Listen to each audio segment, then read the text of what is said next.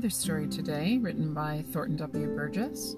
And this story is called Peter Rabbit's Egg Rolling. It was spring. Drummer the Woodpecker was beating the long roll on the hollow limb of the old hickory that all the world might know. Old Mother West Wind, hurrying down from the purple hills across the green meadows, stopped long enough to kiss the smiling little buoys that crowded along the lone little path. Up and down the laughing brook were shy violets, turning joyful faces up to jolly round Mr. Sun. Johnny Chuck was sitting on his doorstep, stretching one short leg and then another to get the kinks out after his long, long winter sleep. Very beautiful, very beautiful indeed were the green meadows, and very happy were all the little meadow people.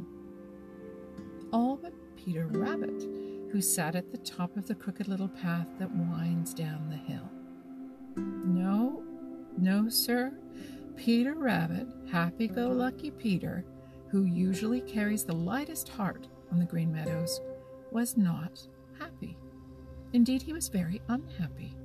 As he sat there at the top of the crooked little path and looked down on the green meadows, he saw nothing beautiful at all because, why, because his big soft eyes were full of tears.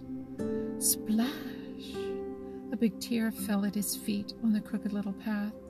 Splash! There was another tear. Splash! Splash! My gracious, my gracious, what is the matter, Peter Rabbit? asked a gruff voice close to one of Peter's long ears. Oh, Peter jumped.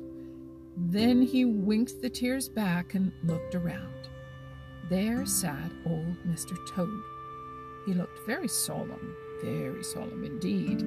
He was wearing sh- a shabby old suit, the very one he had slept in all winter. Peter forgot his troubles long enough to wonder if old Mr. Toad would swallow his old clothes when he got a new suit.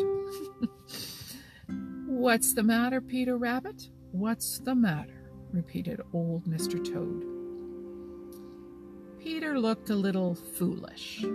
He hesitated, coughed, looked this way and looked that way, hitched his trousers up, and then, why, then he found his tongue and found told old Mr. Toad all his troubles.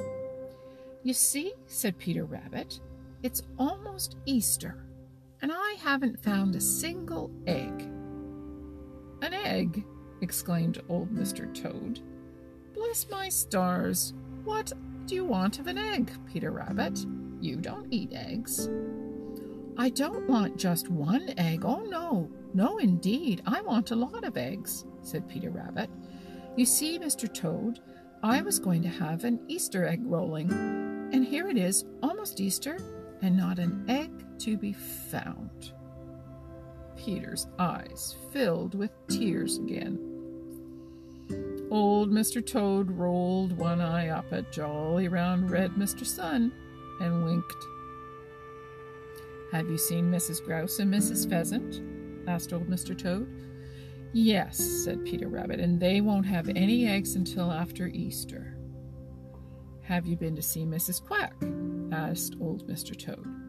Yes, said Peter Rabbit, and she says she can't spare a single one.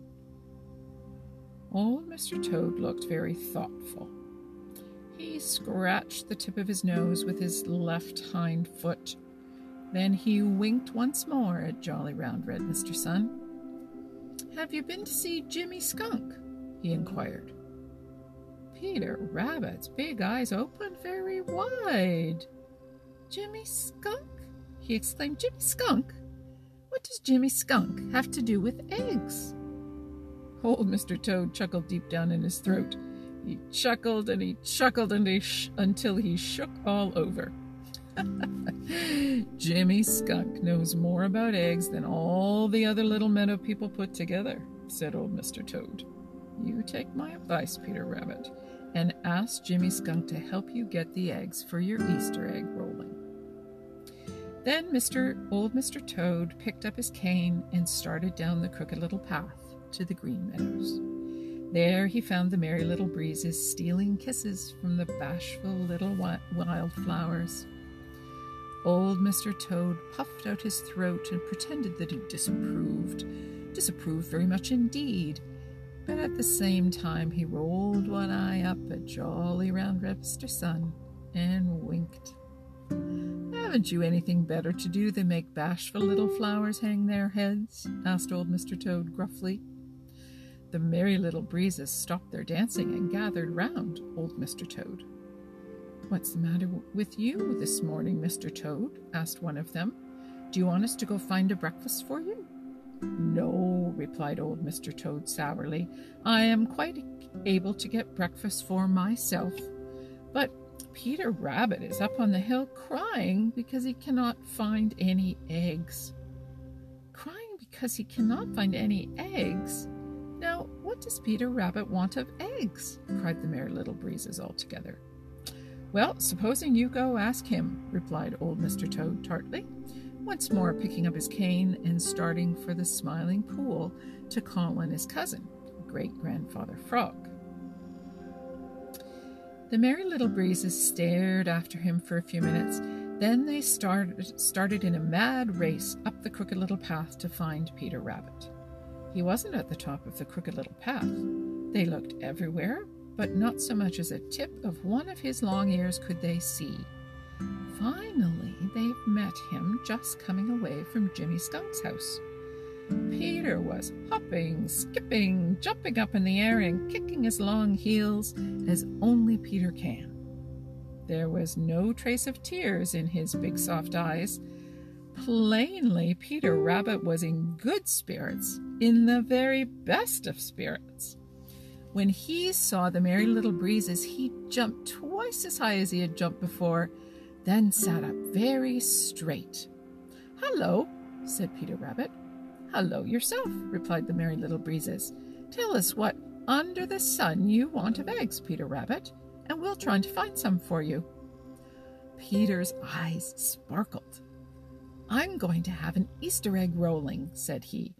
But you needn't look for any eggs, for I'm going to get to have all I want. Jimmy Skunk has promised to get them for me. What is an Easter egg rolling? asked the Merry Little Breezes. Peter looked very mysterious. Wait and see, he replied. Then a sudden thought popped into his head. Will you do something for me? he asked. Of course, the Merry Little Breezes were delighted to do anything they could for Peter Rabbit and told him so. So, in a few minutes, Peter had, take, had them scattering in every direction with invitations to all the little people of the Green Meadows and all the little folks of the Green Forest to attend his Easter egg rolling on Easter morning. Very, very early on Easter morning, Old Mother West Wind hurried down from the purple hills and swept all the rain clouds out of the sky. Jolly round red Mr. Sun climbed up in the sky, smiling his broadest. All the little songbirds sang their sweetest, and some who really cannot sing at all tried to just because they were so happy. Across the beautiful green meadows came all the little meadow people and forest folks to the smooth grassy bank where the big hickory grows. Peter Rabbit was there waiting for him, waiting for them. He had brushed his clothes until you would hardly have known him. He felt very much excited and very important and very, very happy, for this was to be the very first egg rolling the Green Meadows had ever known, and it was all his very own.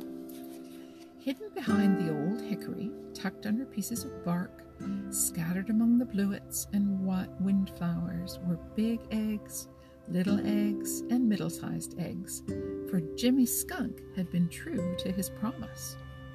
Where they came from, Jimmy wouldn't tell.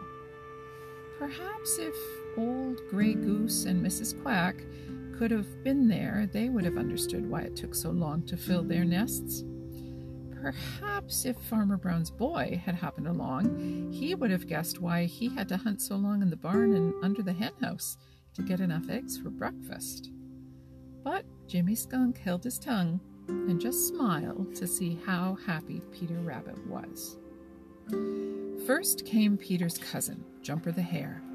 Then, up from the Smiling Pool came Jerry Muskrat, Little Joe Otter, Billy Mink, Grandfather Frog, and Spotty the Turtle. Johnny Chuck, Danny Meadow Mouse, and Old Mr. Toad came together. Of course, Reddy Fox was on hand promptly. Striped Chipmunk came dancing out from the home no one has ever been able to find. Out from the Green Forest trotted Bobby Coon, Happy Jack Squirrel, and Chatterer the Red Squirrel. Behind them shuffled Prickly Porky.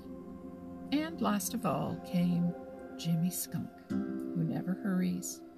And Jimmy wore his very best suit of black and white. Up in the old hickory sat Blacky the Crow, Sammy Jay, and Drummer the Woodpecker to watch the fun. When all had arrived, Peter Rabbit started them to hunting for the eggs. Everybody got in the way of everybody else. Even old Mr. Toad caught the excitement and hopped this way and hopped that way, hunting for eggs. Danny Meadow Mouse found a goose egg bigger than himself and had to get help to bring it in. Bobby Coon stubbed his toes and fell down with an egg under each arm. Such a looking sight as, as he was, he had to go down to the smiling pool to wash. By and by, when all the eggs had been found, Peter Rabbit sent a big goose egg rolling down the grassy bank and then raced after it to bring it back and roll it down again. In a few minutes, the green grassy bank was covered with eggs big eggs, little eggs, all kinds of eggs. Some were nearly round and rolled swiftly to the bottom. Some were sharp pointed at one end and rolled, rolled crookedly, and sometimes turned end over end. A big, a, a big egg knocked Johnny Chuck's legs from under him, and because Johnny Chuck is round and roly poly, he just rolled over and over and over after the egg clear to the bottom of the green grassy bank. And it was such fun that he scrambled up and did it all over again. Then Bobby Coon tried it. Pretty soon everyone was trying it, even Reddy Fox, who seldom forgets his dignity. For once, Blacky the Crow and Sammy Jay almost wished that they hadn't got wings so that they might join in the fun. But the greatest fun of all was when Prickly Porky decided that he too would join in the rolling. He tucked his head down in his vest and made himself into a perfectly round ball. Now, when he did this, all his hidden spears stood out straight until he looked like a great giant chestnut burr, and everyone hurried to get out of his way. Over and over, faster and faster, he rolled down the green grassy bank until he landed. Where do you think? Why, right in the midst of a lot of eggs that had been left when the other little people had scampered out of his way.